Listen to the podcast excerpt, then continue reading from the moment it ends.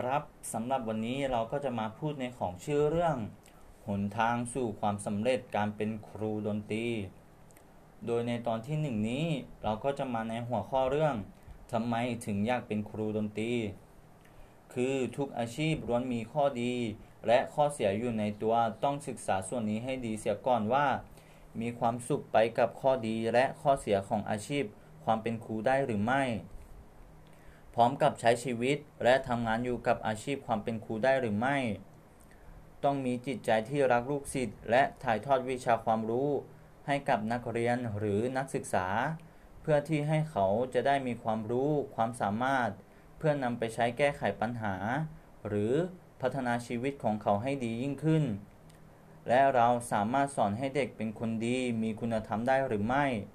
และมีแนวคิดหรือแนวทางในการพัฒนา ให้ลูกศิษย์ของเรานั้น ได้รับความสำเร็จหรืออาชีพที่เขาใฝ่ฝันว่าอยากทำอาชีพนี้ได้หรือไม่ และสิ่งสำคัญคือ